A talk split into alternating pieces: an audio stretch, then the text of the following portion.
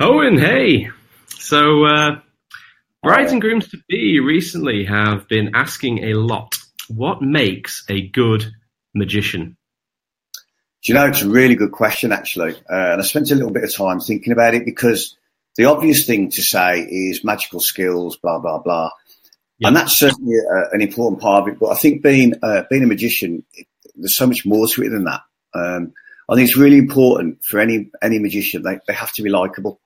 If you okay. approach and, and uh, or, or guests and you're not a likable and warm and, and sort of outgoing person, they're not going to like you. And if they don't like you, whatever magic you do, and it could be the best magic in the world, they're not going to like it. So people skills, I believe, are probably slightly more important, and particularly at weddings, than the ability just to perform amazing tricks.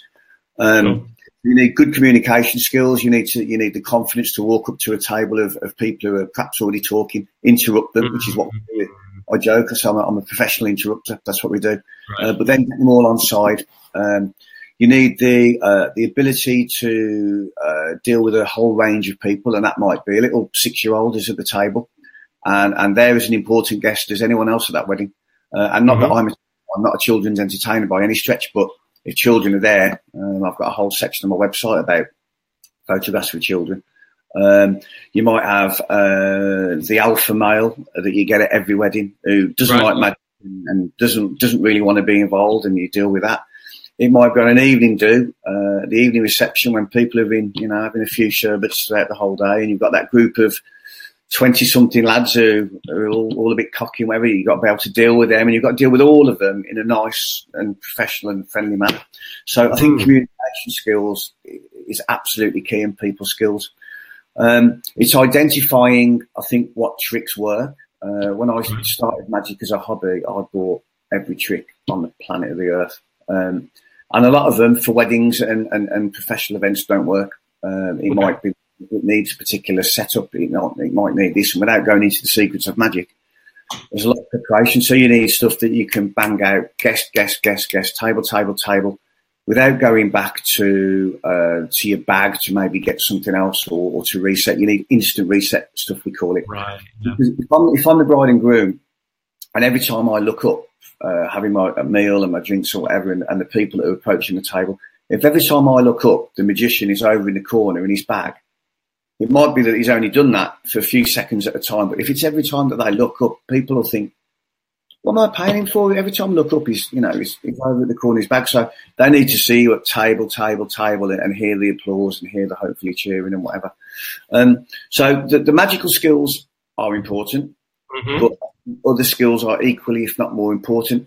And when it comes to wedding uh, magicians, you need one that is experienced at doing weddings because magic, magic, clubs up and down the country have got uh, keen amateur magicians who uh, technically they might be brilliant, but we're um, as well as being magicians on the day. I think we're we're problem solvers. So we solve the problem that, well, if we're late uh, with the photographs and all the guests are left mingling and they don't really know each other, and the, and the two families who have not met before, how do we break the ice? Well, a magician does that for you. So we look after the guests when when you can't be with them. Uh, and that's the same throughout the day. There's not a table plan on the planet that everyone sits with the people they actually want to sit with. And I, I spoke to guys at length about this, and and, and it, they tear their hair out for months, thinking, "Well, we can't put Auntie Jean with Uncle Bob because they divorced ten years ago, and we can't put them on that table because they." And it's just getting people speaking and, and, and that conversation point. So we, we, we solve problems very much. Things that they need to make sure is that a, a wedding magician's got public liability. Okay. Good feedback. Um, and they've got evidence that they do a lot of weddings because I, I see wed, uh, wedding magicians all the time say how busy they are doing weddings. Yet you look at their social media or their website and there's no sign of it whatsoever. I know on mine this year there's 60 something weddings on, on my Instagram of weddings that I've done. So people should look that who, who is actually as busy and obviously as popular and as good as they, as they say they are. So I hope that answers the question. A bit of a long answer, but there's more than just being able to wow them with, with magic. It, there's a whole range of stuff involved. Yeah, it's really interesting because I'd never even considered the idea of really you being a, a people person first, uh, because you'd assume that a magician would be a magician first. But obviously, the people skills are like you say, really, really important. And then secondly, being seen to be busy. Yeah, I, I think so. And, and, that's something that the bride and groom necessarily wouldn't think of beforehand, but perhaps on the day would find quite stressful if if uh, the magician wasn't being busy. Uh, absolutely, um, and, and they're paying us a lot of money to be at their wedding, uh, so they need to get the absolute best and the absolute value for money. And and you could have a two hundred pound magician and not get value for money, but you could have an eight hundred pound magician and get excellent value for money, and and that's right. the difference.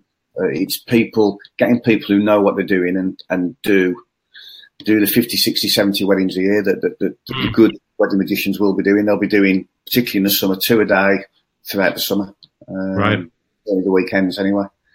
Um, so yeah, that, that's what I think. Just, Excellent. just Kennethworth. yeah, no, really, really good answer. So uh, we've got a couple of fun questions for you, actually. Okay. Uh, round things out.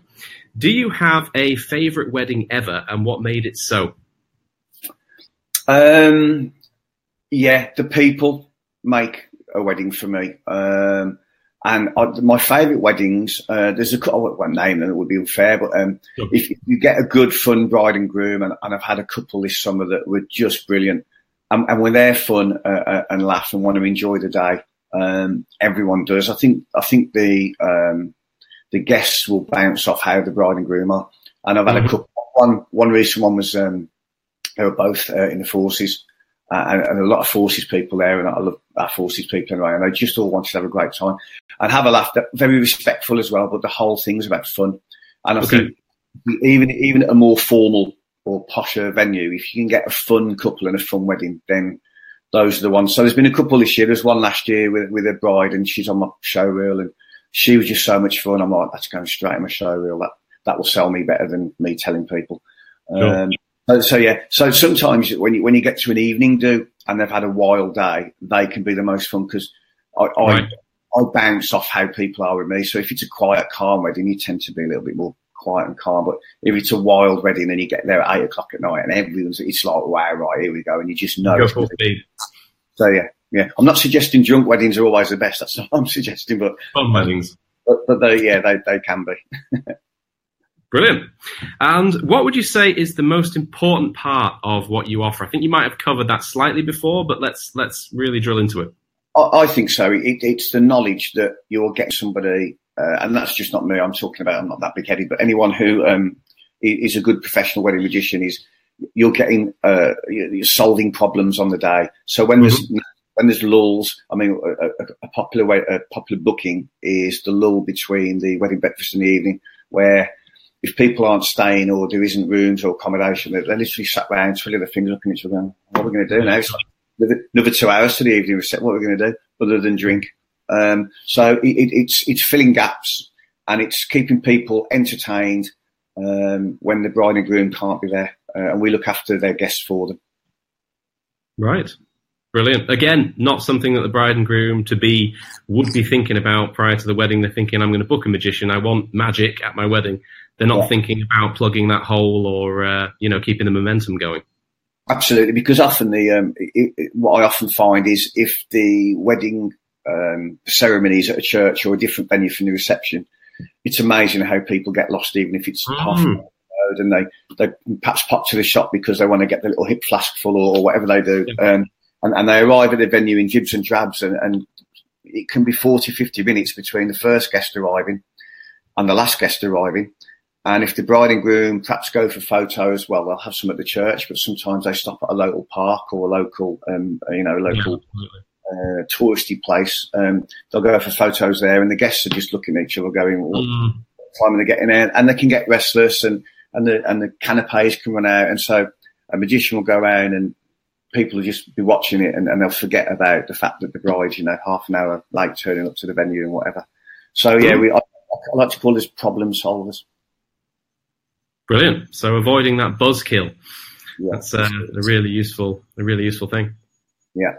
Great. Oh, and that's been fantastic. Thanks very much for your time today. Um, fantastic information shared there. Very impressive. Uh, hopefully, we will speak to you again soon. Speak to you soon. Thank you. All right. Thanks a lot. Cheers, Owen. Bye for now.